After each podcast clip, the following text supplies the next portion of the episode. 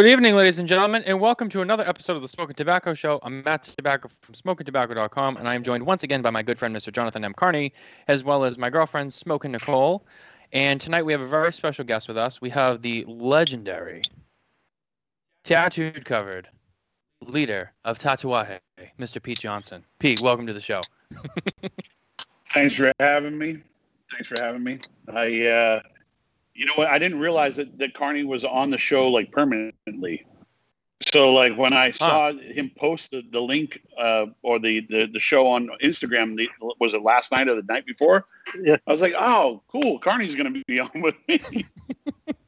yeah, some people think I'm just playing really nice in the sandbox. They're like, man, you're sharing all this stuff. It's it's great. No, I'm I'm actually physically on the show, and um, it's always it's always a pleasure. So I know we're I know Matthew's been really excited, and I have too. I'm um, and Nicole to have you on, and um, you know we've had a good relationship over the years. And I, one of the first things Pete said to me because there was this uh, stereotype of people that joined La Flor Dominicana that they weren't going to be around. I met him at my very first IPCPR, and I found out you were from Maine. And uh, you're like, well, it was nice to meet you, but I probably won't see you next year. And that was nine and a half years ago, so I've made it. wow. It was yeah, it's amazing it was funny too, how time flies. Leading up to the show, he was like, "Oh, this is great. There's gonna be another Mainer on the show with me," and I didn't realize you were originally from Maine. That's awesome. Yeah, maniac. Um, actually, my brother and my parents still, and my sister still live up there. They're pretty close to each other within the Gardiner, Maine vicinity, but um, yeah, I was the only one that, that got out. Casey yeah. tried to. Casey actually tried to, and here I got text messages coming into my computer. Could you hear that, by the way?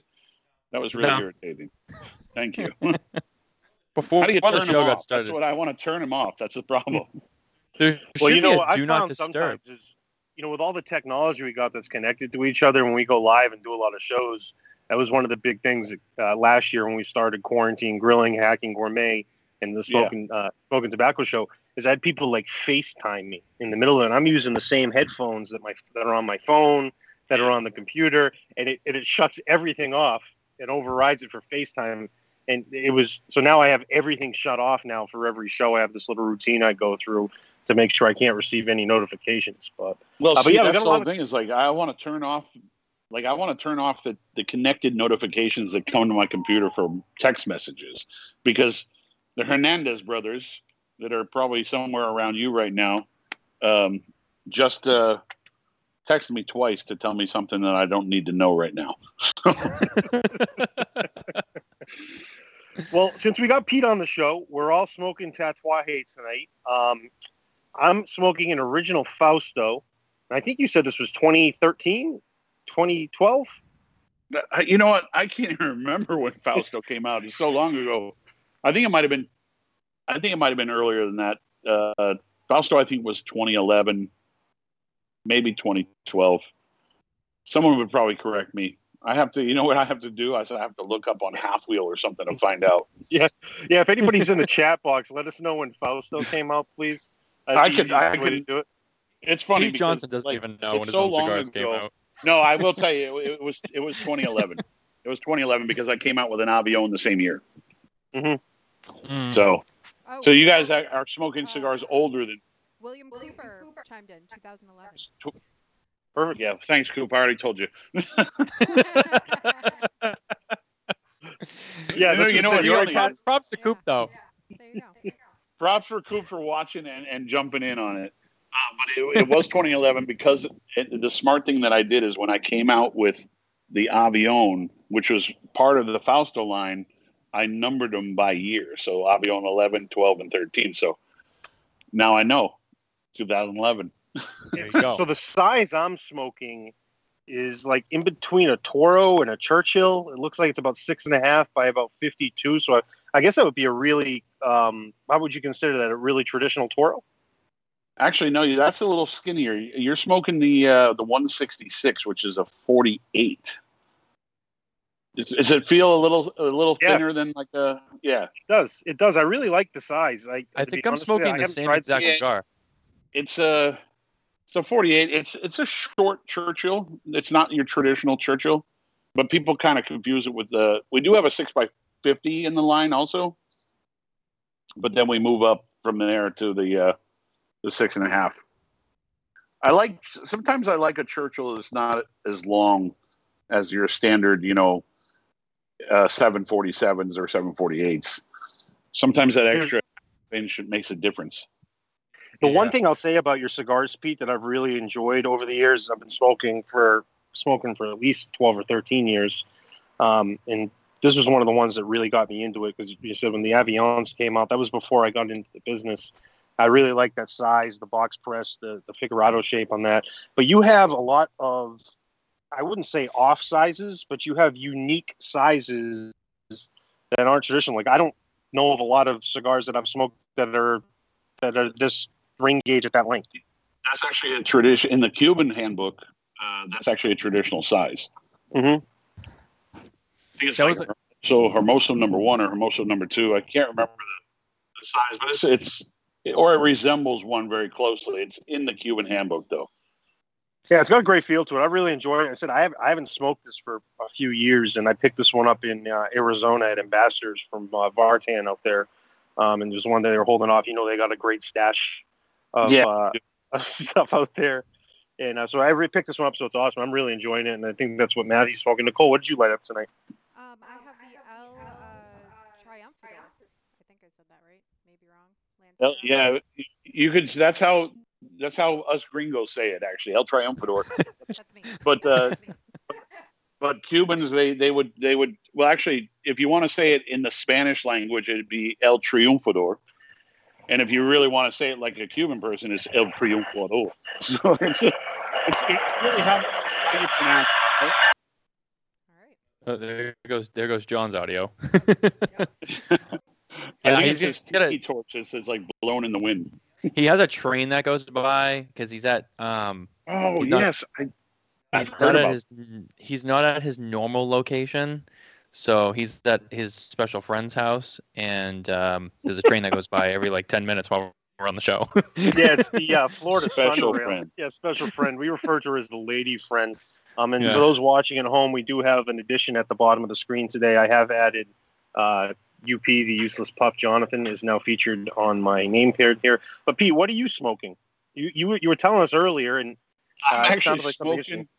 So, like in Miami, they found these boxes sitting stashed away forever, and these were the original prototype boxes that I rejected um, of the Pudgy Monsters that came out in 20, 2014. The crazy thing is, the reason why I rejected it, the box itself was great, but the the order of the cigars was like out of order completely. So I I had to like correct them, but they left all these sample boxes in Miami. And, and just last year during COVID, they were cleaning and they're like, oh, we found all this cool stuff. So I have this box full of like rad, old, random things, including cigars I made for Kevin Jonas's baby. You know, like people. so Pete, you know, there's Oh, we've so had a I'm smoking guests a- on the show. I'm smoking a. Jason from the Yeah, yeah. box. so that's Uh, great. story That to get box there, is right? awesome. What's the cigar? I forgot that he still hadn't even told us.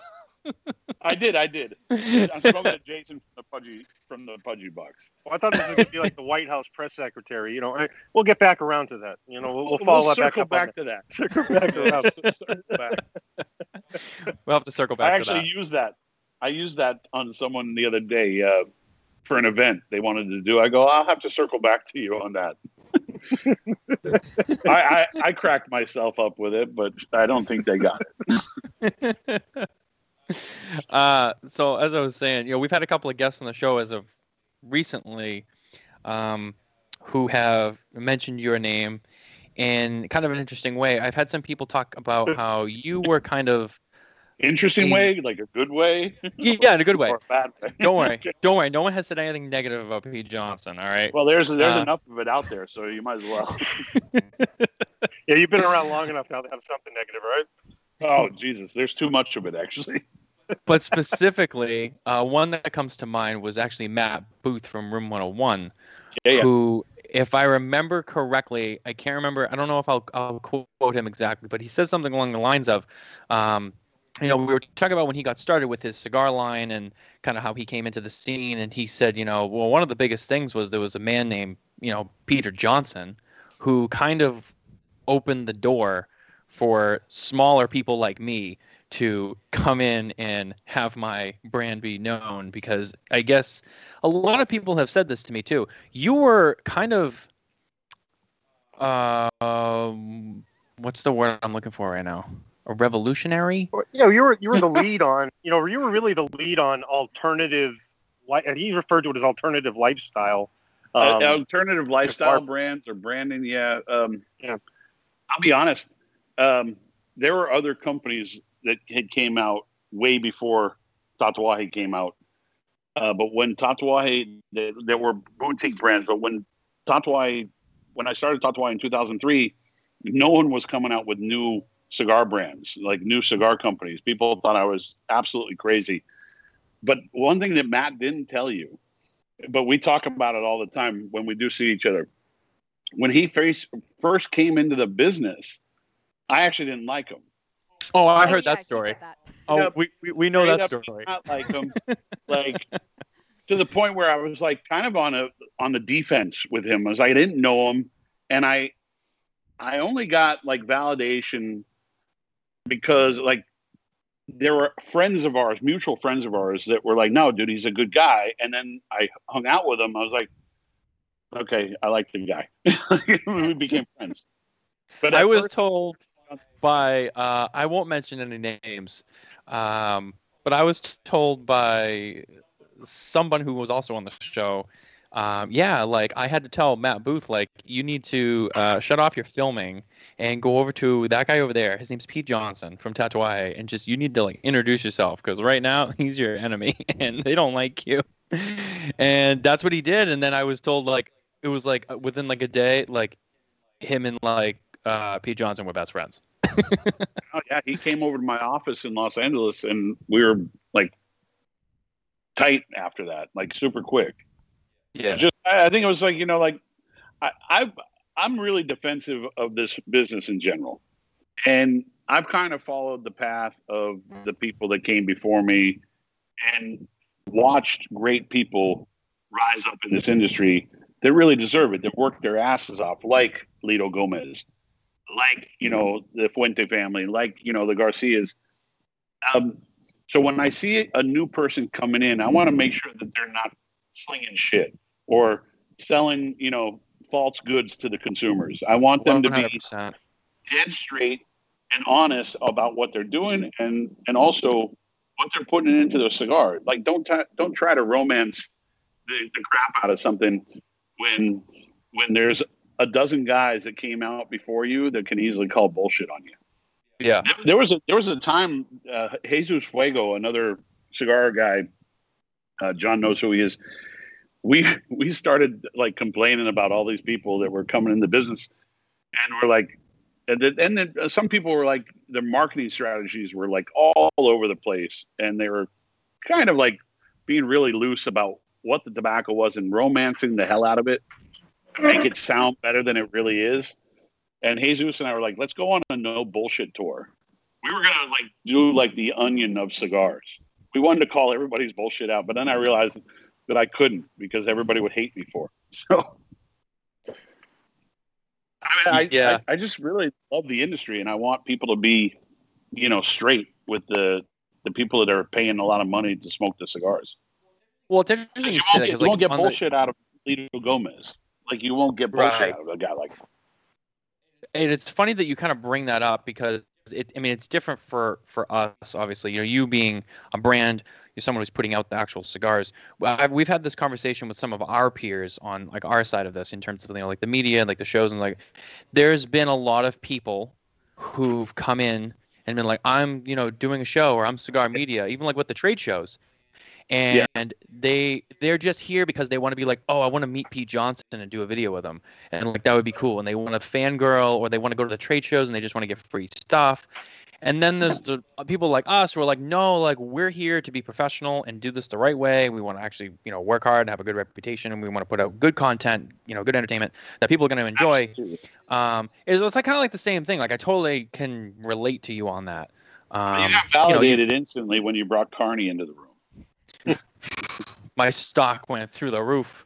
It was like You know- GameStop that day when it. Seriously, it was it was uh, they were buying low and selling high. yeah, it was like the Demand was. GameStop spike. I'm John actually Carney's little on the show. because Nicole's drinking drinking wine, and I don't have anything in front of me. So I have some rosé. I don't know what type, but. no, I mean, it's it's one of those things about the industry. For me, like, don't come in and be a, a, a scam artist. Uh, tell it like it is. You know, don't don't tell the people, oh, I'm using this special wrapper from Jalapa and it's a rosado. I'm like, okay, there you did you just told me nothing. You told me that it's from Jalapa and it's the color of of, of pink or rosado. Um, what seed varietal is is it? You know, what priming of the leaf is. I mean, this is all stuff that we can tell people without really giving away too many secrets. It's real Yeah. simple. And when they leave out a lot of information, it's almost like they're they're using a lot of words to tell a story that that they just told no story of. if you could understand any of that. Right. They, they they add on like 10 words past the past the cigar name to romance the hell out of the cigar itself, but they didn't really tell you anything about the cigar. And it's funny because when we had Matt Booth on, I can't remember if like I asked him or someone someone in the chat might have asked him. Someone asked him something about like where his cigar was made. He was like, "Brah, who fucking cares where it was made? It's a cigar. Smoke it. Doesn't matter." And then you and then you then you called him out. You called him out because you were sitting in your attic and it was like 30 degrees about the wrapper coming off. Whoa, whoa, whoa, whoa, Live whoa, on the whoa, air. Whoa, whoa, whoa, whoa, whoa. That was a joke that he took seriously. I think. I don't know. It's hard to tell with him sometimes. No, sometimes. I thought it was I thought it was beautiful. I thought it was beautiful. But I, you know, it was funny going back to to what Matt was saying, what we were discussing with, you know, I I don't I think the branding of your cigar in terms of the name Tatuaje, your image as as a musician, yeah. Rockstar thing, alternative, I, which I is that's alternative, but the brand itself is very Traditional. uh, authentic, traditional. Like the more I've learned about it over the years, sizes, shapes, names, bands, and and uh, you know, play into a little bit a bit what that came into your mind, where you want to take that alternative but make it traditional at the same time. Well, I mean, my, my whole first thing is that when I wanted to come out with a cigar brand, I, I wanted to make my own version of a Cuban cigar brand. And I kind of mapped out the book. You know, I looked at the encyclopedia of, of Cuban cigars. I mean, that's part of that's in my head from being in the industry for 28 years. I I love the tradition part of it, and I, I respect the, the the older guys in the industry. But when when someone asks me like, what are you going to call it? I go, I, I don't know yet. Like I, and I had a few ideas, had a couple very traditional names, and then I, I remembered for one brief moment, even though it was part, it was a nickname that people gave me in the industry, and it was part of me. I didn't really think of it as a brand name, and it was Tatuaje because people used to call me Tattoo Pete. So the Fuentes and the you know Litto and and the Padrones, they would always know they would always refer to me as Tattoo Pete. I was like, I asked a busboy at the Grand Havana. I said, "What's the what's the Spanish word for tattoo?" And he goes, "Tatuaje." I go, "There you go. That's my brand name." And the Garcias, when they started making the cigars, Pepin went back to the to Miami, said, "Hey, we're making cigars for this this kid in Los Angeles. Uh, he's calling the brand Tatuaje." And they were like, "What? like, who calls a who calls a cigar Tatuaje?" And I walked into the room at the factory a few weeks later and they saw me and they're like, okay, yeah, now we understand. That's Yeah. why he calls it tatuaje. But to them, people with tattoos were like in Cuba, people with tattoos are probably people that were in prison. So they Right. were a little like, I don't know about this yet. Uh, but I think they they appreciated my love for tradition and uh, I just wanted to put my own little flair to it. I was very big into a company called Chrome Hearts at the time, which is a jewelry company. Okay. And I loved, I loved their vibe, their style, and it was very rock and roll, which really fit me anyways because I I own Chrome Hearts uh, product, and I decided that I wanted to kind of meld the tradition with, you know, quality and tradition with that that kind of rock and roll lifestyle. Which uh, there's no change in me. I'm not going to get rid of these things. So Yeah, I mean they're there. Now, putting on a suit, Carney knows me. Get, me getting in a suit is not an easy thing. I, I do rock a suit though. Like I can look good in them, but jeans and a t-shirt was where it's at. You know? Yeah, it's like John's always talking about. Um, actually, did we talk about with Matt? It was the uh, it was the cigar uniform. Do you remember that conversation we had? Yeah, yeah. I mean, you got to build in you build in it to being comfortable, and then you know the discussion was when you have a cigar uniform, you don't have to change. You bring one pair of jeans and maybe one pair of sh- one shirt, and you bring two, so you can wear one on the way and then one on the way back, so you don't smell disgusting. And you know, it's funny. You know, the last year, like I've been wearing American flag Crocs, American flag stuff, and doing the cooking show. And now I've been walking to the shops, and I'm like, "What? No Crocs?" And I was like, "Wait a minute." I can get away. I can get away with wearing Crocs now because people want to see this. Um, so it's been interesting. But yeah, the cigar uniform is really interesting. Um, I, I called it. I, I told my accountant that it was wardrobe because Yeah. to me it was it's no different than John Bon Jovi getting up on stage and singing to ten thousand people. He has you know wardrobe that he goes up on stage with. Every time I walk into a cigar store, I need to have black pair a black pair of jeans, a black T-shirt, maybe a black sweatshirt, and a black pair of shoes. That's my cigar uniform. So when I packed for our tour that we did, our bus tour that we did, I, I literally had 10 sets of the exact same thing. And that became my clothing. Like that was my my wardrobe. like, it's a good way That's to write funny. it. Because Pete, I mean, your your ads are in like every magazine and whatnot. Everyone kind of knows that that classic ad of you of Tatuaje, the black and white photo. And yeah, it's like you in all black. You're like the man in black. That's your that's your style, and that's your Well, the- cigar uniform. The uh the If you showed up in white, they'd be like, "What the fuck is Pete Johnson doing here in all white?" yeah, no sense. yeah, that's kind of weird. The only time I, I showed up in white were to like the uh, the the white night parties that they had at the pro cigar festivals. Hmm. And you know, that was like the struggle of like, oh my god, I don't have anything white. I got to go to the store and buy things in white. Not easy, by the way. so, so the brand being, uh, you know, an alternative brand and then becoming being more traditional in what it is. What cigar over the last, I guess you're almost 15 years now. 18, 18. 18, yeah, crazy, yeah, it's nuts. Over that period of time, what cigar that you produce represents you as a cigar smoker, a cigar maker, and a person the most? What, what one you uh, relate to the most? I think really it, stems everything stems back to the first one. I mean, the, the traditional Tatuaje brown label or the selection de Cazador that we make here in Miami, and we make a few newer sizes in Nicaragua, but all the, the originals are still made here in Miami. Um, that's that's where everything stems from, and that's what we identify the brand behind.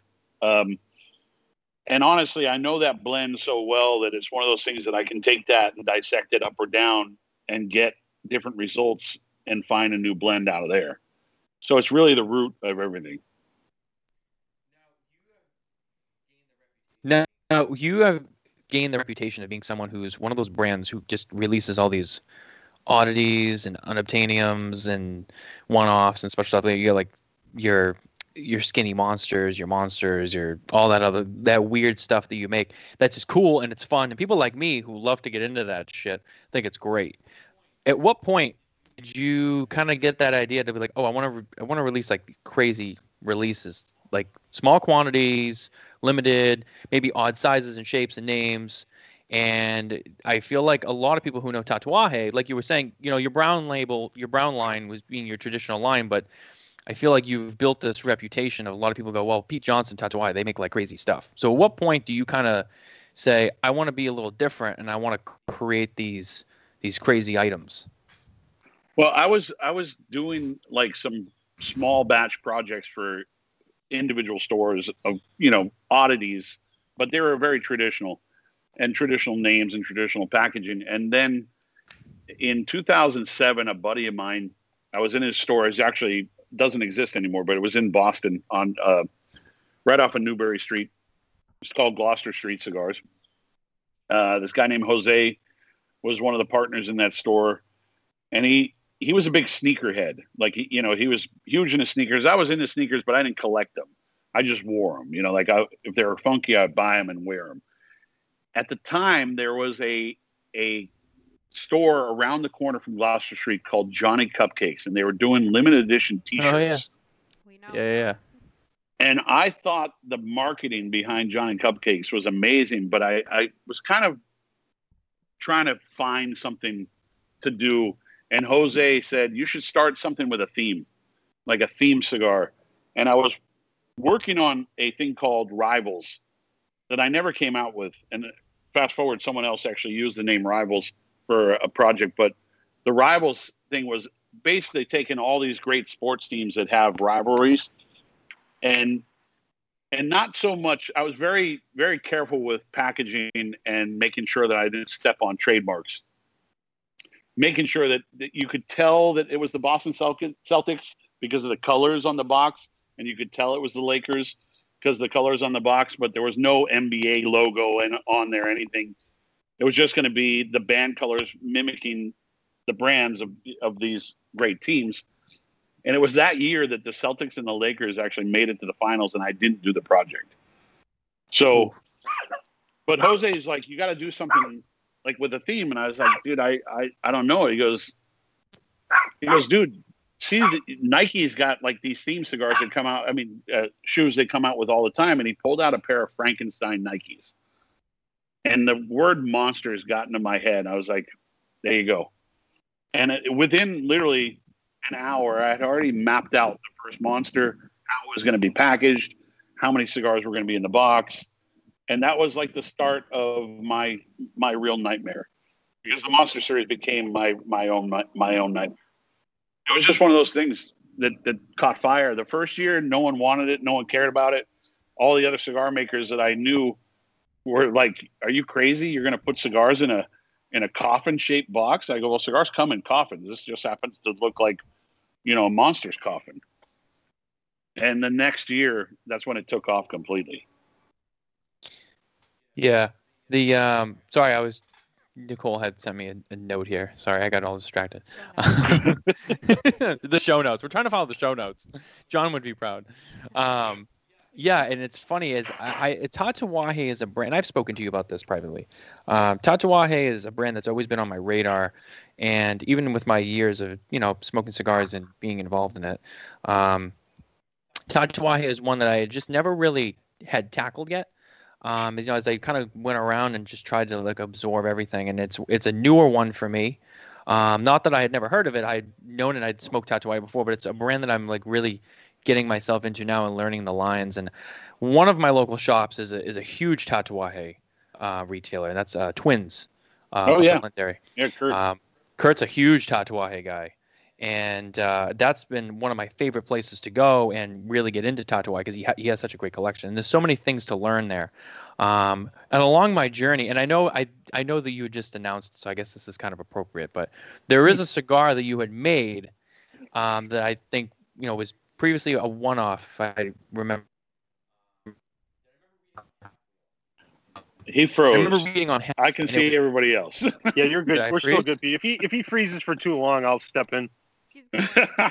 Did I freeze? oh Oh. yeah, you did. Yeah. But you're All good. right. You're good.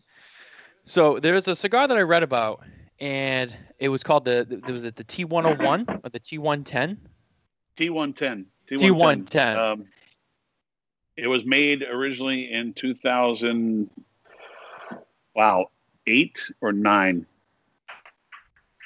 I know it's been a long time since we've come out with it.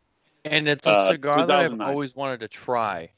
And because based on that review, it was hailed as, if I remember reading this correctly, it's been a while, but if I remember reading this correctly, and I think Charlie Minato himself actually did this review, and he said it was one of the strongest cigars he had ever smoked. And I believe he said he started getting the sweats as he smoked that cigar.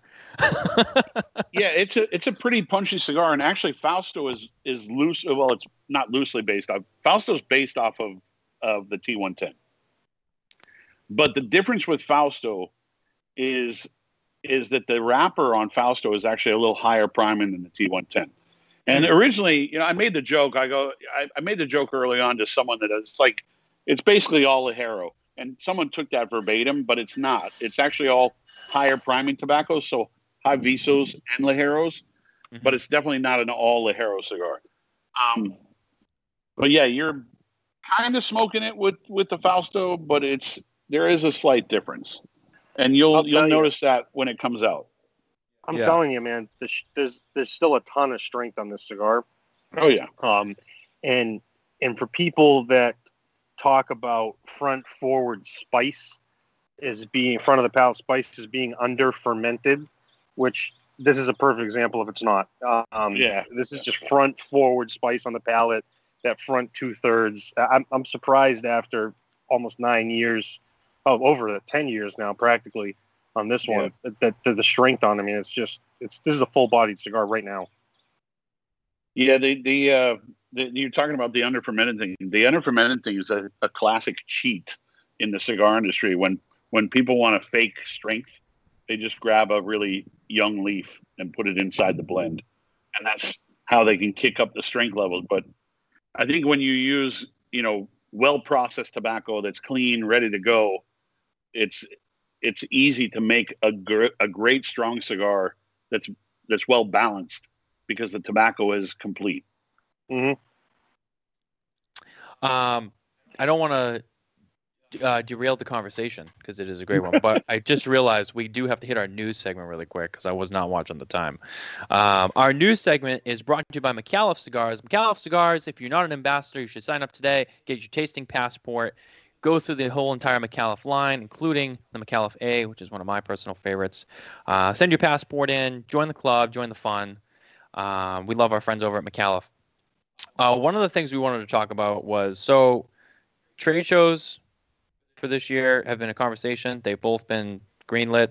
They're they're a go. People are going. Um, and one of the things that came out this week was a list of a bunch of people who were not attending TPE, and kind of on a on a flip side of that, we've also had some conversations. A couple people on the show, some of it you know kind of off the air or whatever, of people who are going to TPE, but for that reason won't be going to PCA, formerly known as IPCPR, um, because of the, the the gap in between. Uh, John, me and you talked about this a little bit earlier as we were kind of preparing Well, for yeah, the the, the most interesting thing this week was, I mean, we the media outlets there, especially on the social side of it, you know, they they are creating news. Um, so there was an article this week that was put out where there was a list of people who had um, confirmed that they were going to TP and now we're backing out, and there was others that were added to that list. I think it's up to about ten people now, um, and that's interesting because that shows in May, uh, which is you know a few months before the PCA show. Uh, but it's still something to note that that there are people backing out of the TPE, and um, you know it'll be interesting to see what's going on there. And I don't know, Pete, if I don't know if you go to TPE or something Well- you've done in the past. We went last year. We went last. Oh, not last year, but the no, it 2019. Shit. Uh, no, the Yeah, 2020. 2020 was uh, in the early part of the year. Um, right? yeah, it was like well, it was Late yeah, it was January, like early February. It it was, was the before weekend the before the Super Bowl. shutdowns. Yeah, it was in January. No, I, I Yeah, it was the week right before the Super Bowl. Yeah, well, we we went. Uh, we Casey and Dan actually managed the booth. Uh, I actually had to show up for a day because they they um, I found out I was getting a, an award, so I had to go. Um, but um, we had plans to be at this one also, but we had backed out last year because of what, as soon as they changed the uh, the dates the first time, we're like it's conflicting for us, so we we have to back out. I think the first list that they that halfwheel had put out was actually talking about the the brands who backed out just this week. Like they were supposed to be going and they literally just backed out. We in turn, uh, both the Garcias and myself, we we I think it was sometime in October or November. We said, yeah, we can't go. So, yeah, I, I don't know. I I uh, I'm actually I, I prefer to support the PCA myself, just because I know I know the work that goes into putting the PCA together, but I also know where uh, a lot of money goes to to help uh, brick and mortar retailers uh, with uh, problems they're having with state legislation and stuff like that. So I prefer to support the organization that's giving back to the industry. which is interesting because I think it was recently you uh, you made headlines because you donated was it ten thousand dollars to the PCA, just as as a contribution to to to fund and they've and they've you know they've been in a tough place. There was no trade show for them last year, and Yeah. there was furloughs and layoffs within that team, which is which is tough to see. Um, but you know, with with with nothing going on last year, that that was really tough for them. So it was it was really nice to see people like yourself, you know, tr- still trying to keep them, you know, contributing to them and trying to help them, you know, keep their ship going. Well, we're Um, trying to trying to come up with as many ideas as possible to to keep the organization moving forward. Uh, I'm glad to see that there's there's some new board members that are going to be popping back in and or popping on the board that have never served before because now you're getting more. I, I'm seeing more people getting involved, which is great. Um, honestly, like when I did that contribution, I had plans to give them a contribution with a, a back from a cigar, but the cigar wasn't going to be ready until mid year. So I, I figured, you know, I'll do something now. And then there was another small manufacturer, um, brand owner, Eddie Terrazona, Terrazona Cigars, who stepped up with the same dollar amount contribution. And I, I, every time I'm on one of these things, we start the conversation, I praise the fact that he did that because, you know, he's not a big company. He's a, a small family owned brand. And uh, for him to donate that much money was a big deal. Yeah, a lot of respect It- there. It was, and it was it was kind of um, you know it was I think it was su- surprising to a lot of people, and it was he really put uh, he really put his money where his mouth was with it, and it was huge, and I, you know I think we need more of that, and Yeah. um, and that was huge. I said I've, I've I've always you know Eddie's always been a really good guy, but he has a small, almost regional type brand, and to, to jump in and do that, and I, I hope. I hope there's retailers that support his brand support it more and continue to, to be behind those types of things because that's that is a big deal and, and something that's uh, that's important. Yeah, I mean, dude, like, so the CRA has like this thing uh, that they've always kind of promoted, but I don't think they promoted it good enough. But they're they're like, you know, uh, support the brands that support you. And if you look at the the CRA alone, there's there's like a good 14 manufacturers that are actually pumping in a lot of money to the organization to pay all the legal bills for the whole industry not only are they giving money, but they're they're giving cigars for these packs that the CRA is selling to raise money just to pay the legal bills for the whole industry. And the crazy part is that these are the companies that don't really need to do it because they have all the the grandfathered predicate product. They're they're actually paying the bills for the companies that that you know are you know new and just started and the reality is those new brands that just started in the last four, five, six years that need the support from organizations like the PCA and, and the CRA, they should be kicking in money because I know they're making a lot of money from the industry.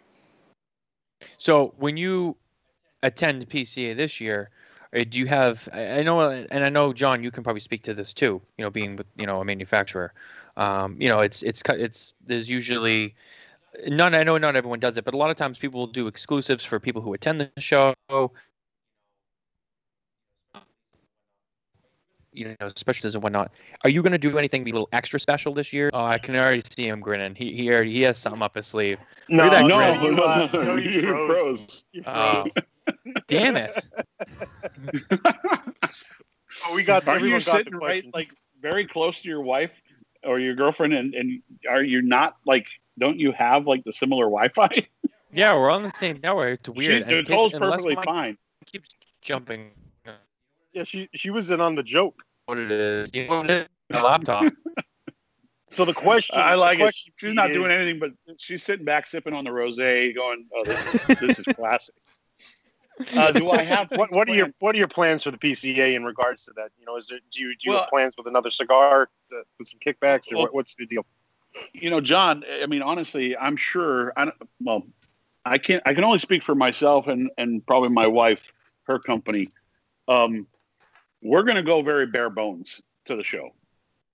Uh, we don't know how it's going to be, obviously, but we're going to go bare bones, and I'm not going to. I'm not going to waste the time and popping up my my booth that that you know cost me a ton of money to put up every year. I'm I'm going to take the booth spaces that I have, maybe put down the carpet that we use uh, because it has the branding on it, and then put furniture in in the in the space that we that we have allotted. I'm not going to bother putting up the monstrosity because it doesn't make sense. Not this year. It makes sense moving forward, but not this year.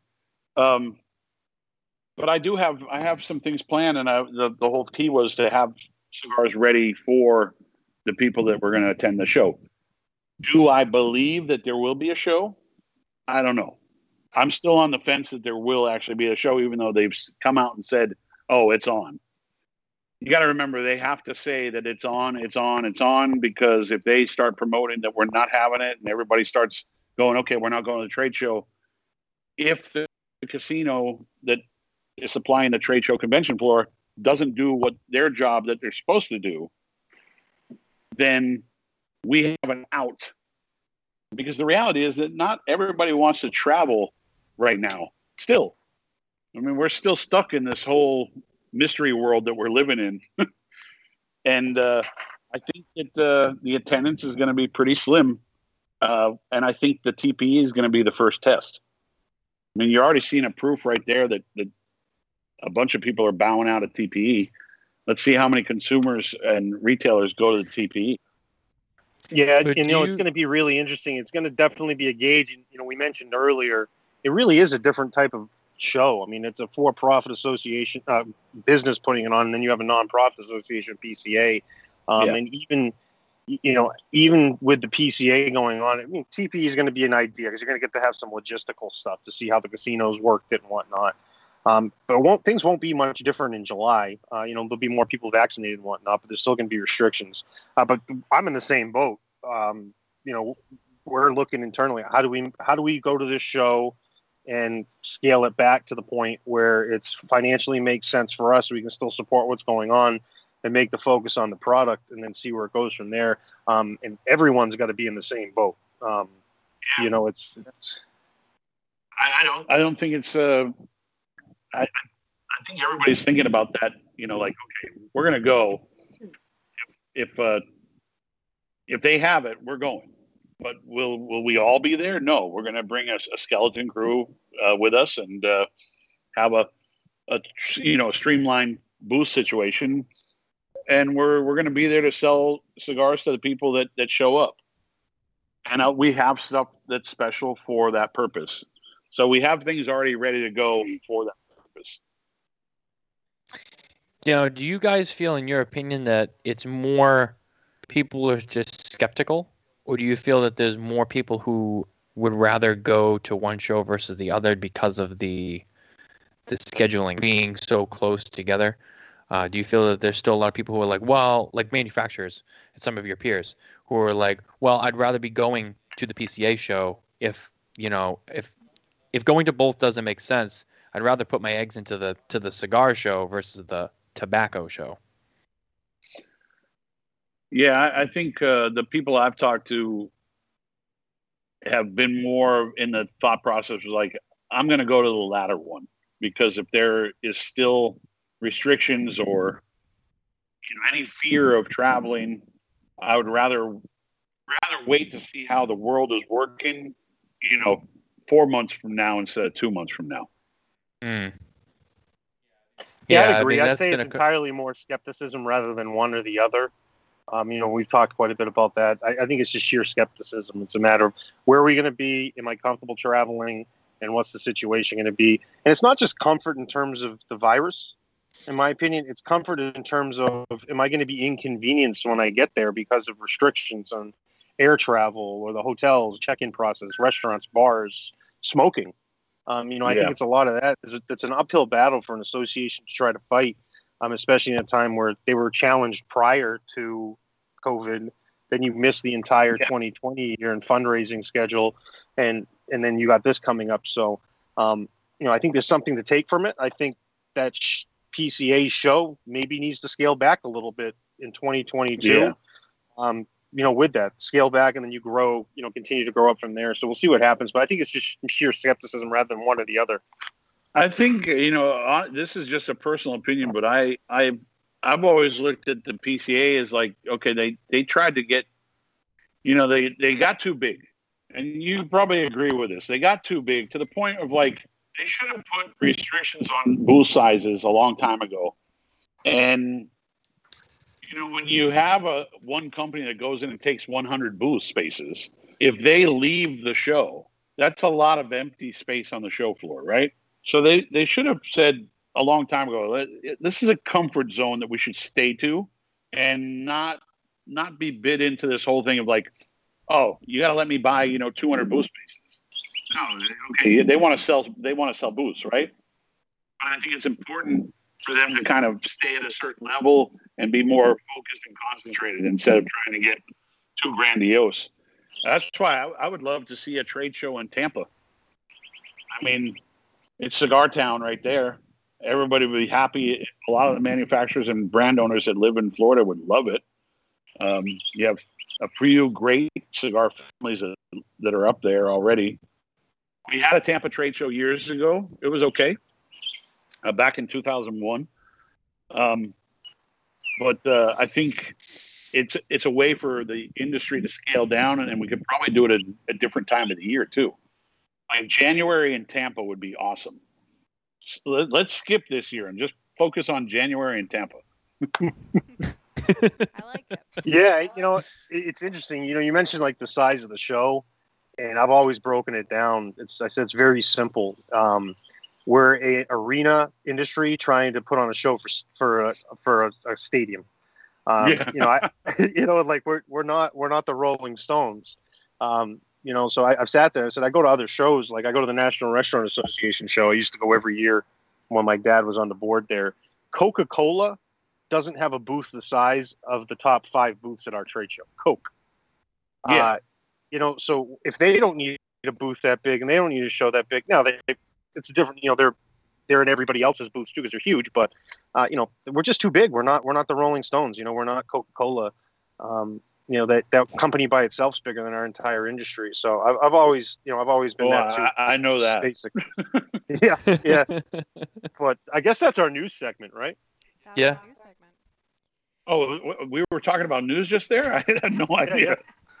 That's just how it goes. See, The we were topics come up and then we the just show. Yep. We were talking this afternoon before the show, and I said, um, I go for the news segment. We should talk about the TPE uh, announcements this week and the PCA uh, portal that they have, the, the members portal. And I said, I go, trust me, when we bring up one of these two things, we will get Pete to talk about this and be part of the news segment with Well, us. dude, okay, so can we talk about the portal? yeah, let's talk about the portal. Yeah, yeah. I, I think it's a great idea, but I think it was reported on incorrectly. okay. What what uh, what they're trying to do is offer. The whole goal is to drive people to the PCA's website, to drive members to the PCA's website, so they can be aware of new things that are happening, maybe state legislation that's coming up. You know, educate educate the retailers as best as possible. So I've talked with them a lot about this, and I, I was like, let's put cigars up there. You're not selling them. You're just you're just taking orders for us.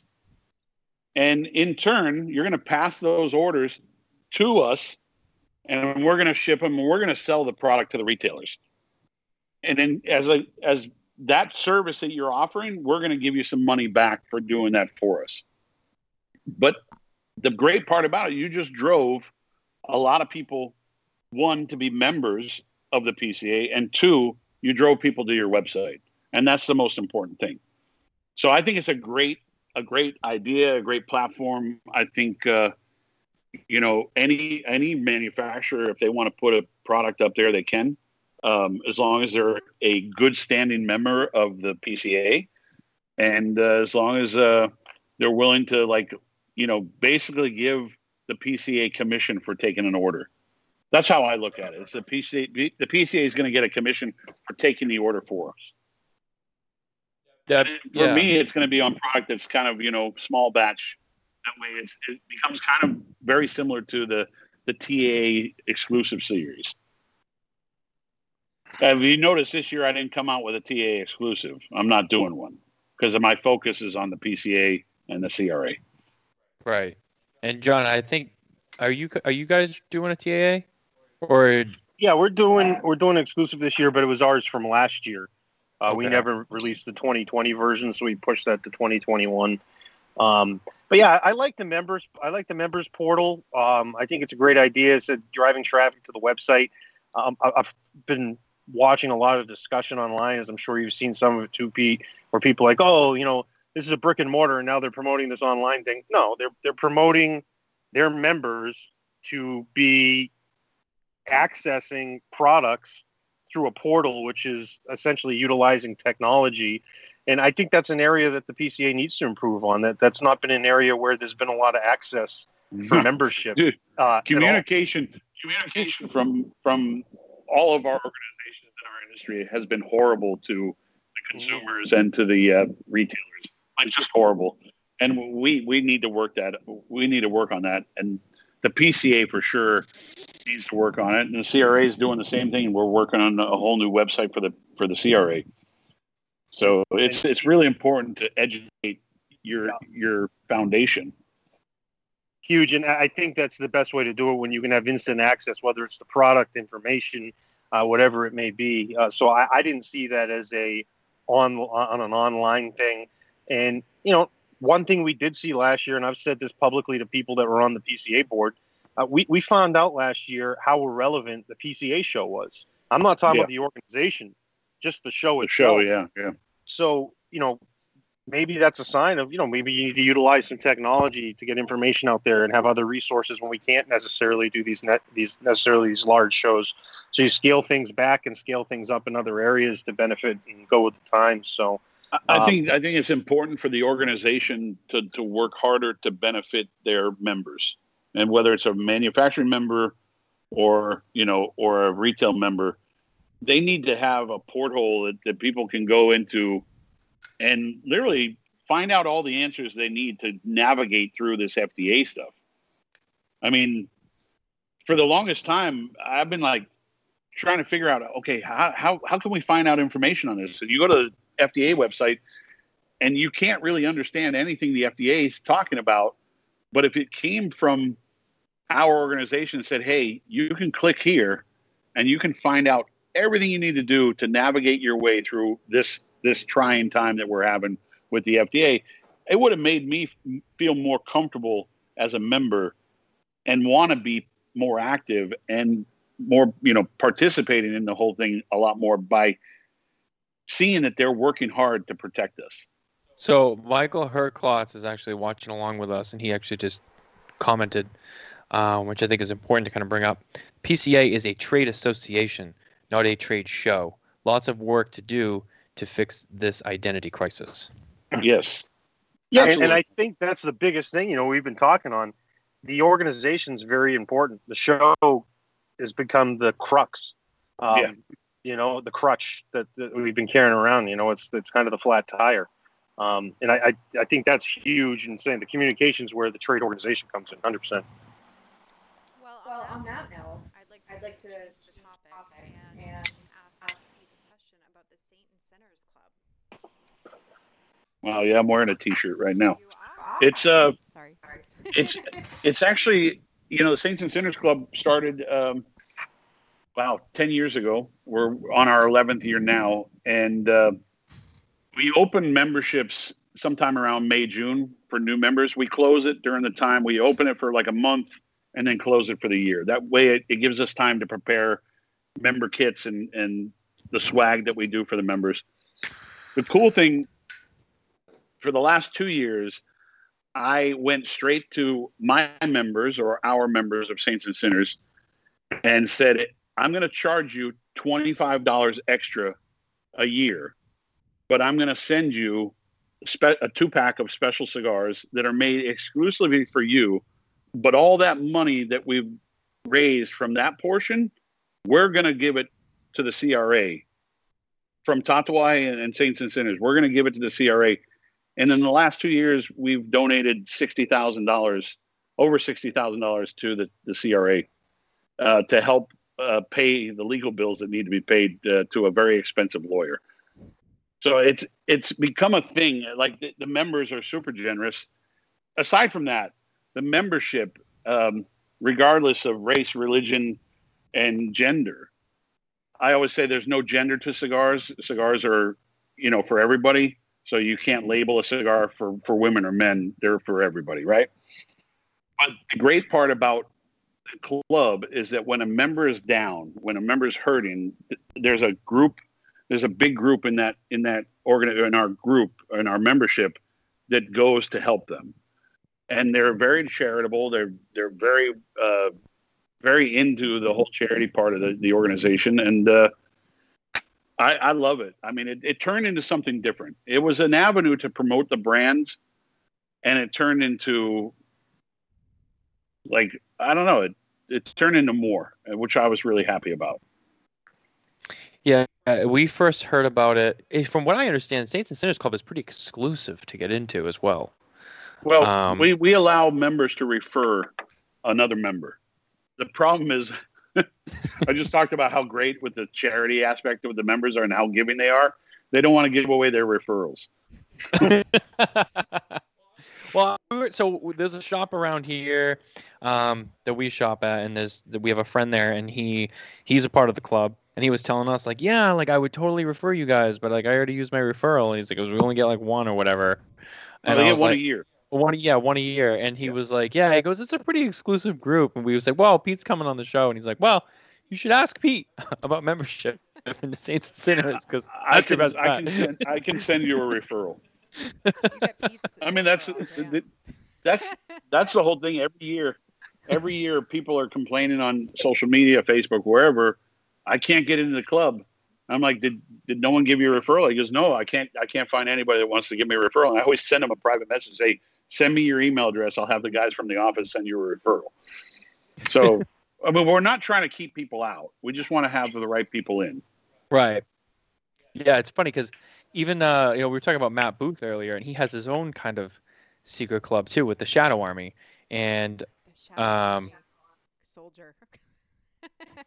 yeah, my lighter that I just got. Yeah, so it's it. So it's funny because I was like, oh, I'm like, and kind of before I, I heard about Saints and Sinners, I, I that had just kind of come on my radar, and we were talking to him about it, and he was like, oh yeah, the Shadow Army, and he was very vague on it, and as you know, he likes to speak, which is half the fun of talking to Matt Booth.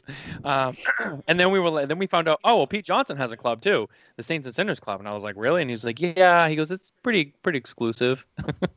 um, so I, yeah, I- we, I we wanted have 16. I think we have close to 1,700 members now. Pete, what Now- year is this? What year is this to the Saints and Sinners? It's been going on for quite a while now. Yeah, dude, uh, we, we're in our 11th year. So Now, correct me if I'm wrong. I believe I heard it correctly. Originally, when you came up with the concept, it was supposed to be just a very small group, and then it turned into just being more and more and more. But it was originally intended to be very, very small. it, it was intended to be small, and then we started. Well, originally when we started, you know, we had I don't know three, four hundred members, um, and we said, you know, we thought to ourselves like we should probably cap it at a certain number. But every year we would watch trying people trying to get in, and it was just more and more and more. And we're like, I don't like we're not. Our people aren't in the business of disappointing people. Like, you don't want to disappoint people. Um, so we we opened it up, but we we did it with the referral process. It actually works great because it usually is someone that wants to get in, and they have a friend that's in. They get the referral from the friend. But I'm always very easy to give the referrals. Absolutely. Um, yeah, and like I said uh, before, you know, our, our our friend at our local shop was like, "Yeah, I can't refer you, but I mean, uh, if you're gonna have Pete on the show, I mean, that would be the person to ask." So I was like, "Uh, "Okay." Um, so it was funny that came up. Are you are you uh, are you low key asking for a referral, Matthew? no, no, no, just I was just told to bring it up. I, I took some advice, and that's what I did. You know, I, I like well, to sometime advice. sometime in May, send me a, a private message on Facebook with your email addresses, and I'll send them off to the guys at the office to to send you a link. Oh, well, I appreciate that. That's Thank it. you very much. I, I, I'm lucky; I have unlimited referrals. Yeah. but it's, it's funny because we track everybody though. There's, here's the key: we track all the referrals. So if there ends up being a member that ends up being a problem, we find out. We were able to find out who referred them. so far I've I, I have a pretty good record. I have no no bad people that I've referred. So So there's no bad eggs. That's good. No bad Um, egg. We Well, there's a uh, lot of bad. There's a few bad eggs in the club, but they weren't referred by me. So I'm just saying that. The um, what was I gonna say? Uh, actually, John, I was gonna ask you because it looks like you're a little bit further along. You're you're actually pretty close to the end of that scar. How's that scar burning on you? It's been perfect. It's been really, really good. Um, it, it's no, it's burned perfect. The flavor on it's been awesome. I uh, that's really good. I'm enjoying it quite a bit. I, I Churchill was always my favorite size um, for longer cigars, uh, so I really like this this six uh, six and whatever the, the short Churchill essentially, but not. I guess the short Churchill is what people call the short little 48, but I mean this is a shorter Churchill. No, it's very well, yeah, man. it's, it's it. weird because the word short Churchill had no rhyme or reason of what size it was. Um, the the first time I ever heard the word short Churchill was actually applied to a robusto uh, out of Cuba, um, an old brand called Flor de Cano, and they had a short Churchill, and it was a robusto. I don't know why they called it that, but uh, whatever, right? I actually came out with a a short Churchill based off of the longer Churchill we make in Miami, and it's it's like a four and three quarter version of the seven inch one. Pete, when you um, when you got into cigars, uh, the the manufacturers, and we started touching Wyatt, and you kind of touched on this a little bit here and there. Let me let me touch on one thing before you say anything. Yeah. I don't manufacture anything. I have I I'm a a brand owner that has a, a vision and idea of what I need and what I want in cigars, and I put together blends that the Garcia family puts together for me, and they manufacture. I, I don't do the work that that uh, they do, and I don't do the work that Litto Gomez does, or you know any of these guys that actually are in the factory every day. I'm in the factory a lot, but those are the guys that should take a lot of the praise because they're the ones day after day working their asses off to make sure that my vision becomes a reality. Did I say manufacturer? I'm sorry, I didn't mean to to put you No, in that guy. Okay. No, you know what? It's a big. It's big that you say that, Pete, and you've always been real humble about that. Um, and I think that's you know you're very much hands on, even uh, more than any other brand owner or somebody blending. You you actually do work blends. You try the tobacco. You, tobacco. You know what you're doing, and you know they really do see your vision. But I, I will say one of the more irritating things that's out there, and I'm sure it bothers you too, as you brought it up. We'll go to the multi-vendor events, and they'll be like, "We want to thank all the manufacturers that were here today." And I'm looking around, and I'm like, "There's like three." yeah. and and the fact that you being the size you are as a brand owner and a blender and as you say that i mean that's that's a really reputable thing and i think something that people need to recognize that the humbleness coming from you in that regard because it would be very easy for you uh, to be say hey you know i'm we're a manufacturer this and that and i'm sure the garcias would be supportive of you in that and you don't and you have the opportunity and you're, you're just as qualified as many of those uh, almost all of them are. So i think that's They a really nice me- thing and very humbling. Yeah well they give me a lot of freedom. Uh, so like it's not it's not my building but they let me walk through it like i own it. Um, so I, I don't even work with Jaime and Pepin most of the time. I work with the the chief of production and i go straight to him to get the tobaccos that i need and, and the blend that i want to put together. Um, there- it's a fine line that I, I don't cross over because again it's still not my place but they let me they let me play in that playground. Jaime has a good saying that you know he doesn't he doesn't uh, he didn't come to this industry to to play. He came to make history. And I always joke that I come down here to play you know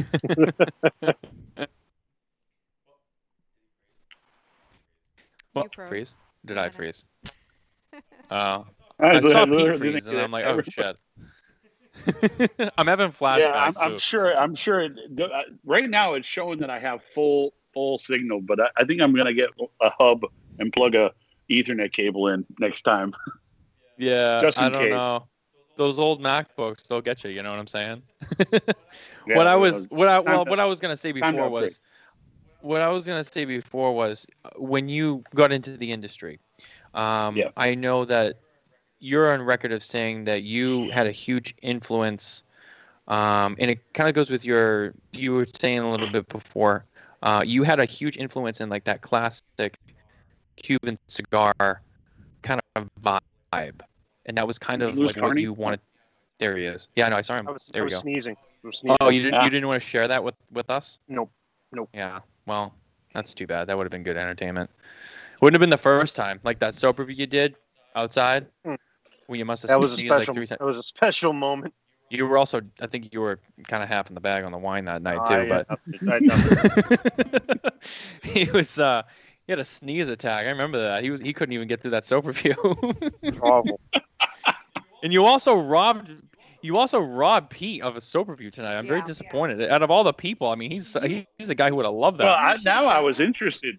I was super interested in, because I didn't know this was a thing. So So, so you know, the reason I didn't do a soap review is because we're we were fortunate to have you on here, and I didn't want to take away. I didn't want to take away from what we were doing. So you haven't had a soap review. Cynthia Fuente didn't get a soap review. We did. We did hit Nick Perdomo with one though. Yeah. Um, really, but we had we had Nick on for like two hours practically. I mean, that was before we we we had unlimited time at that point in time. We we just would go forever. Um, so I did hit Nick Perdomo with a soap review. Uh, but no, I would, you know, respect for time. I wanted to, you know, didn't want to make it about the soap. But you know, we we can do a special one for you sometime. We'll dedicate it to you. all right, perfect. Yeah, we'll we'll write that down. It'll be dedicated for Pete, and we'll make sure we, we get that to you. Well, you got Um, a good not- today, so you could have done it. I did. I actually did. I did get a, a good bar. So it was Keels. It was a scrubbing bar. Anyway, doesn't matter. And that's Um, why we, that's why we didn't do the soap review tonight. Yeah, it was funny. I love we, I love when it. Matt Matt Booth got it, and Matt Booth saw it, and then he was like, "Oh, hold on!" And he like ran to his guest bathroom, and he grabbed his own soap. I forget what it was. Was it uh? It was something about your haters. Yeah. It was like yeah, to it wash. a It was like it was like a It was a. It was like the. It was actually called like the hater soap, and it was like to wash the hate away. And he like read the whole thing. Oh, that's funny. yeah, and he's like, I keep it in my guest bathroom, so if there's any hate, they can wash Oh, it off uh, during my house. Herflat said he didn't get a soap review. Oh shit, that's right. Cardi, you're slacking. Well, to be fair, Well, to be fair, to be fair, that episode- that was that episode was the road to the Super Bowl. Um, you Yeah. know, and that was our Oh. traveling episode. That was us en route to the Super Bowl, Smokin Tabacco on its way to the Super Bowl. Um, so no, he didn't get a soap review. I, he How could about have had Super one if we got on a little earlier. How about that Tom Brady, huh? Oh, beautiful, Beautiful. I mean, there's a, there's a lot of people in New England that, that hate the fact that he, he got it, but I love it. I don't I mean, it's a it. perfect time to get into our sports segment by Nova Cigars. Actually, yeah, it is. That was a So- great segue. Look at that. segue. Pete, So- Pete, Pete brought us right into it. So yeah, Tom Brady was great. We're not going to get too into sports today, but we're going to make Nova big, right? Hashtag make Nova big. Yep. Um, but yeah, Tom Brady. I, I the funniest thing I saw today was a great meme, and this is where I'll leave it with sports. It was a great meme. It says now with the new 17 game season, Tom Brady's going to stay in the league for another 15 years to make sure nobody breaks any of his records. Um, which I wouldn't put it past. And the guy's going to play till he's 50, easily. Crazy. Pete, actually, so, so we'll we'll ask you since since we're here. Um, Yeah. You've lived in L.A. You live in Miami. You're from Maine. Yeah. So, what teams do you follow? Okay, the Red Sox, obviously. Okay, Right Red answer. Sox, obviously. that's the Um, right I'm- answer. And but you got to remember, I live in a Cuban household where everybody is a Yankee fan. Oh, And you you know the you know the whole root of uh, the why why Cuban people love the Yankees why? because Fidel Castro and his regime told them they were supposed to hate Americans, the Yankees. They were supposed to hate the Yankees. So the Yankee team was became their love. So that's why so many Cubans love the Yankees. So I, I have a constant Oh, it was like they were about the Red it to Sox Castro? Yeah, that was their their secret way of uh, you know sticking it to Castro. Um, Our uh, our resident Cuban in the chats will have to chime in, um, even though he's from California, Orlando. The, shout out to you. Happy birthday, by the way. But is this true? Is uh is this true? And is, is is Orlando a Yankees fan? I don't think he is, but I wanted to chime in. He might be a Dodgers. The- the Dodgers were also another team that the Cuban people followed. Mm, Well, okay. I lived in England for seven years, and uh, my mother's originally Irish, and Irish people love the Red Sox. And British people just took on loving the Yankees in you know in fight with Ireland essentially. So if you go there, you're like, why the hell is everyone like Red Sox, Yankees? They don't actually watch it, but they'll wear the gear, and you're just all confused like, all over them. Yeah. So sports, uh, Red Sox. Um, I was a Celtics fan when I grew up. Um, obviously, huge um John Havlicek fan. Right, you know, old Celtics, Larry Bird. And then when I moved to LA, I became a Laker fan when Dennis Rodman joined the Lakers briefly because I was following Dennis Rodman's career and I was a Bulls fan and then became a Laker fan because of Rodman. And then I became a Kobe fan and a Shaq fan. And I when LeBron James joined the LA Lakers, I instantly became an anti-Laker fan Interesting. because I I can't stand LeBron James. Um, I'm in that boat with you too. I'll give that to you. I'm you. not. I'm just. I'm, I'm, I'm. I need that soap that Matt Booth has to wash away the hate. I just don't. I just don't like LeBron James. Um, but I. I. I think. Uh, I mean, obviously, I was a Patriots fan. Why can't you be? And then as soon as I, but uh, you know, Brady, dude, you gotta love. You gotta love Brady. So I. I was very happy when Tampa Bay won. Um, hockey, obviously, the I grew up uh, in Maine, so obviously the Bruins. But then we also had a a uh, team called the Maine Mariners, which was the farm team for the Flyers. So I was a little bit of a Flyers fan, and then the New Jersey Devils because all of my rel- relatives were from Jersey. Blackhawks, of course. You know, hockey is all over the place though because it's a fun sport. I don't watch it a lot, but uh, man, I had a, a purple and gold Kings jersey when I was a kid. Where'd that come from? I don't know, but I I used to love it. So hockey was all over the place. I just love love the sport, but I, I could never play it. I was That's good at street hockey. That was probably one of the best, if not the best, response to that question I think we've had on the show from our guest. Probably because it hit a lot of the right notes, but maybe we're just being biased here. But that was definitely a, a, a good all response. winners, right? I, I will s- I will say that I, I I tend to you know pick a team that uh, that's doing well, and I'll go. If they make it to the Super Bowl, I'm going to root for them. Or if they make it to the you know the World Series, I'm going to root for them. Um, unless it's the Yankees, Yeah, like, I just no. will not Given. root for the Yankees. Yeah, I'm the same way. I just like watching good. Like I like watching the best at their sport be the best.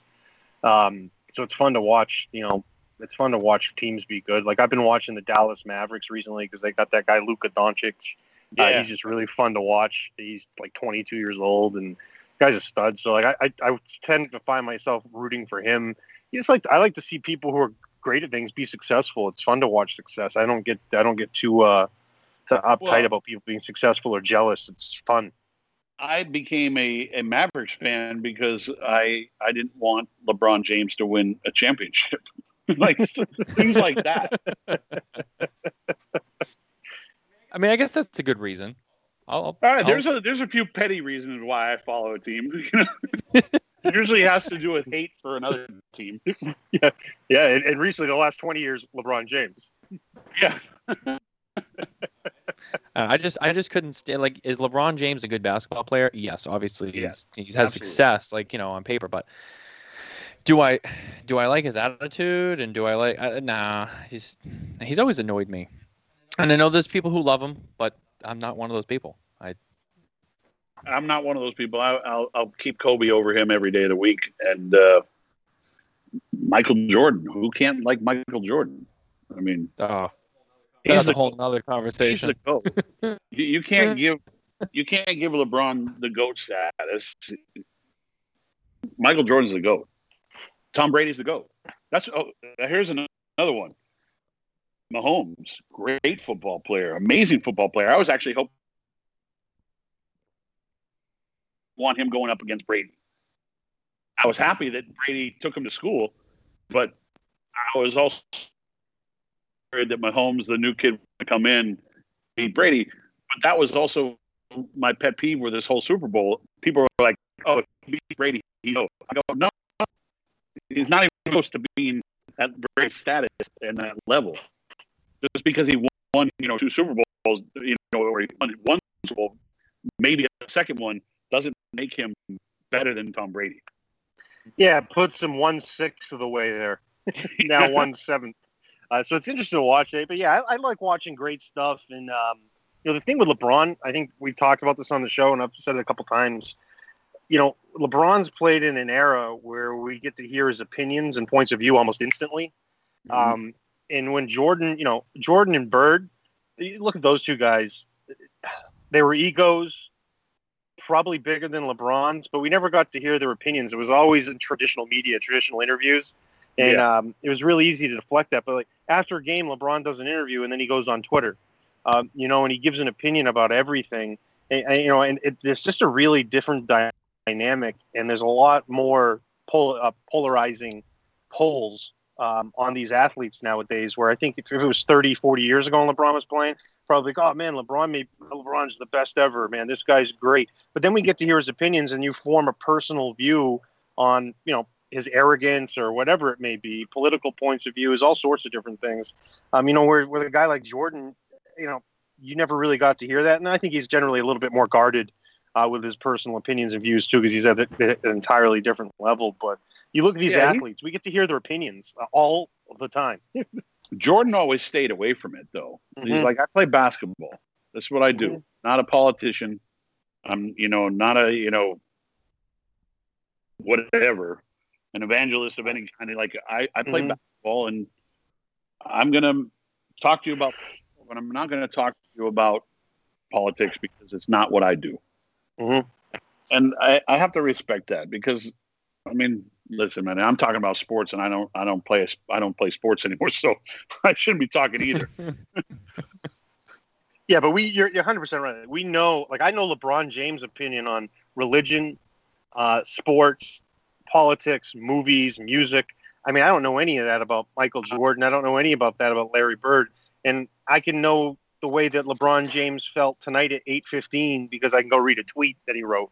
I mean, that's a really polarizing view. And same thing for us. You know, people get access to us and have a preconceived notion about Pete Johnson or about this person or that. Uh, so it's just re- we just live in a more polarizing type uh, experience because you get to see everybody interact uh, in real time. I, I tell you, man, when I was a little bit more active on social media in my earlier days, like on Twitter, because that's where it started for me. I might have said some things that were pretty polarizing to people that people are like, oh, you know, screw this guy and and probably stuff I shouldn't have been talking about anyways because it's it's not I'm not really well educated about those things I I might have made an opinion on. So I just stay out of it now because at the end of the day I just want to make cigars and uh, have people enjoy them. Yeah, I think it's wise. Cheers to that. Well, well, I can give you I can share with you one of my opinions, not to go off topic, but this is a. Are you looking to piss some people off? Let me give you an opinion. Let me give you an opinion. Um, here's an opinion for you right here. Um, I smoke cigars. That's what I like to do. Uh, but I also help people. Great segue. I just uh, sorry, I had to look at Nicole just like break I'm getting to it. Don't, don't ruin don't ruin the segue. Come on, ruining the flow here. My own my own teammate ruining the flow. Uh, no, you've probably seen the shirts. I got one on tonight. I know some people have posted them online. A lot of them have been going out. Um, I wanted to hit on this. We haven't talked about it on social media in the last couple of weeks or so. Uh, we've been we've been tied up with uh, other things. So I kind of want to bring this up because it's important to us. Our one year anniversary of the Smokin Tabacco Show is coming up uh, April 30th. Uh, uh, for those who were there in the beginning, you remember the tragedy that was the May Day Eve massacre. Uh, if you weren't there, thank God. Yeah. Thank God. um, the video does exist uh, online, but it's hard to find, and we hope to keep it that way. Um, but we wanted to celebrate, and we didn't want to just make it about ourselves. We wanted to do it about someone else too. So we have partnered up with Cigar Family Charitable Foundation uh, the Fuente Newman families, and we are currently running our fundraiser. All items on the Smokin Tabacco store uh, that we sell uh, now through April 30th, all of the proceeds are going to go to Cigar Family Charitable Foundation. Nice. um, n- not just not just like this shirt that we you know we made this and a couple other designs you know Everything. that were charity related, but all of the items. Uh, we're not taking any anything from from any of it. Um, we're going to raffle through that, which we're going to be announcing very soon. We, I think we have all the items so far. People have um, have been throwing items in for us to raffle off. You know, Casa Cuevas has has thrown some things in.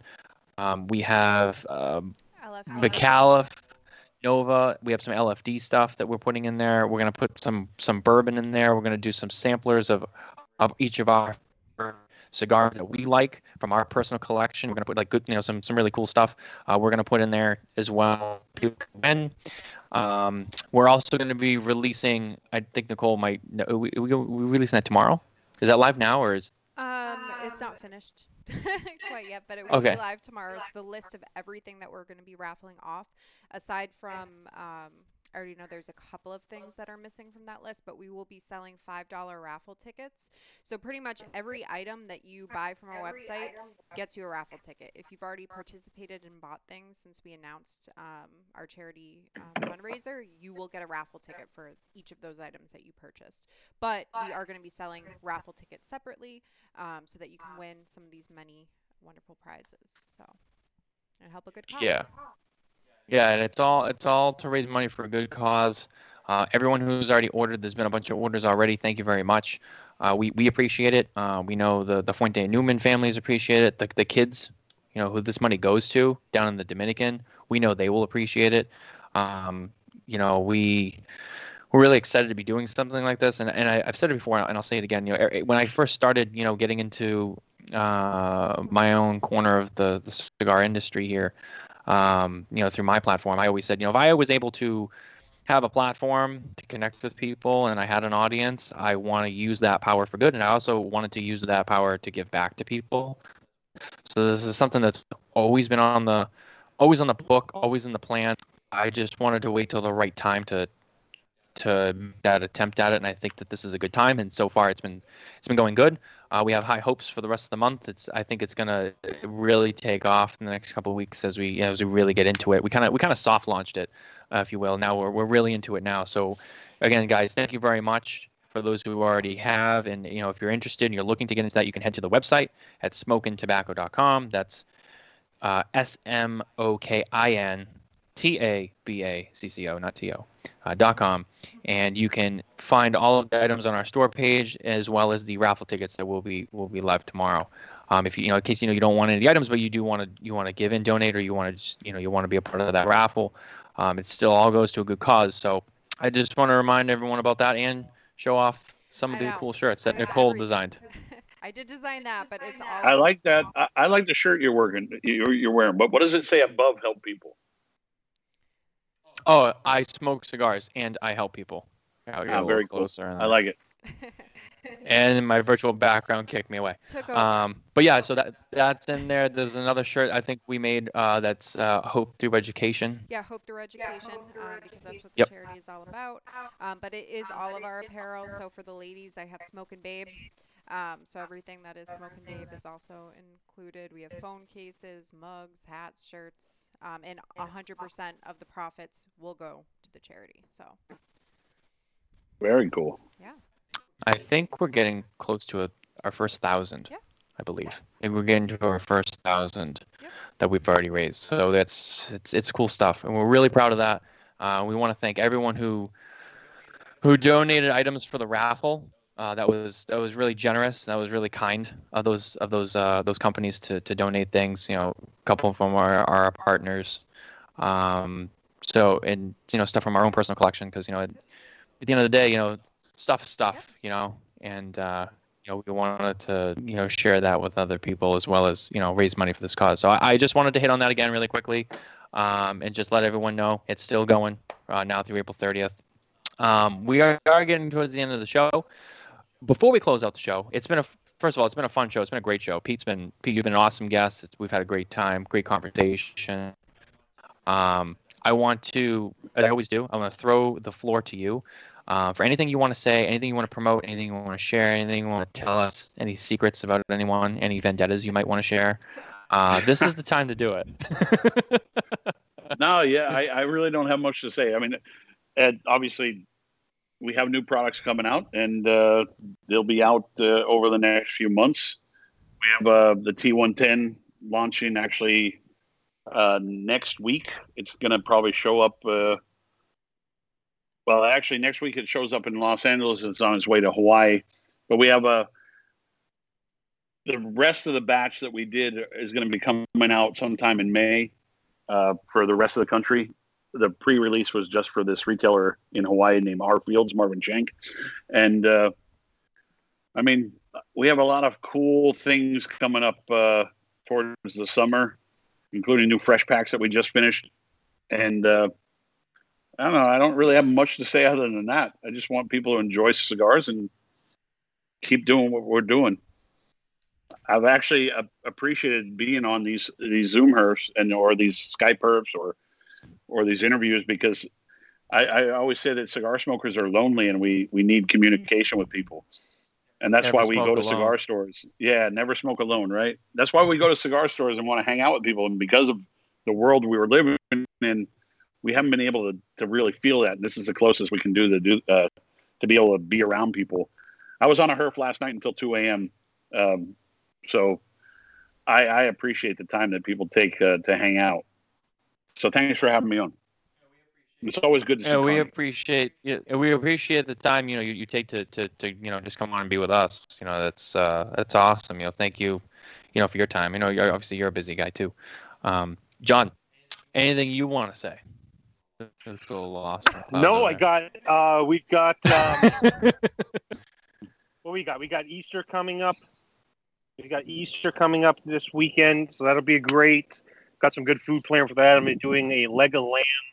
I'm doing a picanha chimichurri sauce with that. So that's all we got going on food wise. Cigar wise, I'm kind of taking uh, the month of April um, and scaling things back just a little bit as, as the industry gets caught up in production. There's not a lot uh, we can do out there right now as everybody's backed up. So I'm scaling back in April. Um, our next Hacking Gourmet show isn't until April 12th, but we'll be doing that live here in Orlando with Fred Rui. Uh, both he and I will be on site at the same spot. Uh, so yeah, no, I've got kind of a laid back, uh, laid back weekend planned. And uh, Pete, thanks for coming on, man. I we appreciate thank the you. support.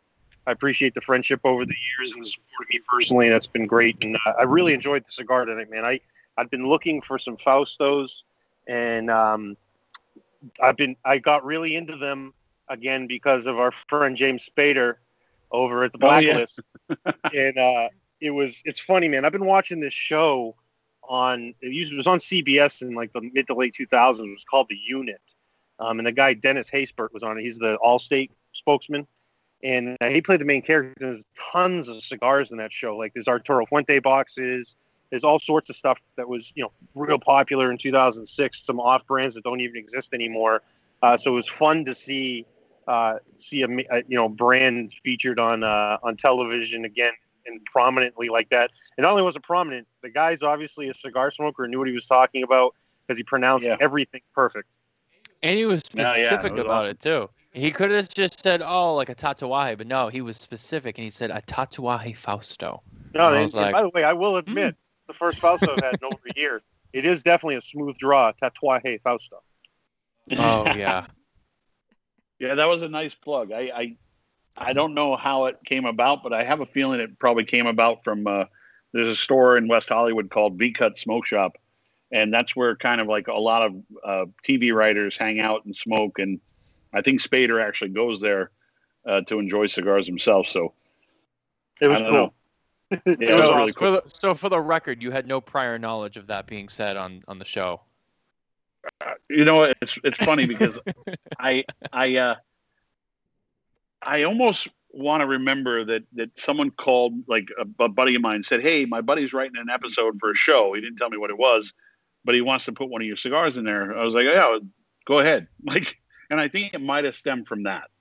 But I Hmm. I have to thank them. I have to actually text my friend who's a who is a fairly well known writer who who wrote the American Pie series, and. Uh, and ask him, "Hey, did you help out with this? Did you, was That that was really like, cool, man. yeah, I was remember I was watching the show because I watched that with my father when I'm up in Maine visiting there. So we were watching the show and I paused it because I knew what scene it was on. I said, "You're about to hear something really cool." I go, "Remember that gentleman Pete Johnson I tell you about? That's from you know originally from Maine." I go, "This guy." I go, "I go." Reddington's about to mention his cigar. He's like, "Oh man!" He goes, "That was so awesome." He's like, "Do we have any of those downstairs?" And I'm like, "No, I'm gonna get some." Yeah. Very cool. Yeah, cool. Is there uh, anything you would like to share with us that we haven't already said? Yeah, so we're going to be announcing our April schedule soon for Smokin Tabacco. We have uh, Joe Grow from Drew Estate first week. Um, we have Sean Williams, Cohiba second week. Third week is a mystery guest. Um, we will, I guess, surprise you with that. Um, and then the Yep. last week, we will be doing our May Day Eve um, Massacre Redemption um, because it will be officially our one year anniversary for Smokin Tabacco. So, yeah. Yeah, we're excited. We're almost we're almost there. We're almost that And one I might mark. have, uh, It's crazy. I might. Yeah, I might have a mystery guest plan for that one too. So you never know what I'm. I'm, I'm doing the Ah. production on that one. So we've got some graphics that I'm already working on. We're gonna put on a party, and I may have a couple special guests. You never know. So stay tuned for the one year anniversary episode Alright. for sure. A Couple of special guests. Mm. Yeah. Mhm. Hey, John. John, I have a question for John, real quick. Uh, am I going to see you? Uh, uh, actually, we, my wife and I, will be there. But uh, the Cathedral, May twenty second in Tampa. I know Antonio. Yes. Tony's going to be there. You'll be there. I will be there as well. So yeah, if I don't see you before, we'll see you. Uh, we'll see you in May for their their uh, grand opening. That's gonna be a blast, man. What a great group Yeah, of people they got lined up. Great group of people. Just be happy to be part of it. Yeah, certainly, yeah. Yeah, it's, it's if you haven't been up there yet, it's over the top. And I know you said you're going to Tampa soon. Make sure you swing by and, and check it out. It's certainly one of the more unique places in the country. Yeah, very cool. And we'll be doing a bunch of lives too the first week of May because we are doing a Smokin Tabacco tour of Florida the first week of May. So we will be there. we Right, will be down there. Yeah, we're gonna have a blast. We're gonna do Miami Yeah. for a couple days, work up the East Coast, go to Orlando, and then we're gonna do uh, do a trip in uh, in Tampa. We had uh, you know we had Angela on the show here about a month ago now, uh, so we're looking forward to getting them down there too. So hey, who knows? We might run into you in Miami, Pete. Yep. Very cool. Well, I'll be here. I'm not going anywhere. Well, guys, that was a uh, another great show. Thank you for watching. Thanks for tuning in. As always, like and subscribe on Facebook, YouTube. Follow us on Instagram, and we'll see you next week with Joe Grow. Bye, guys.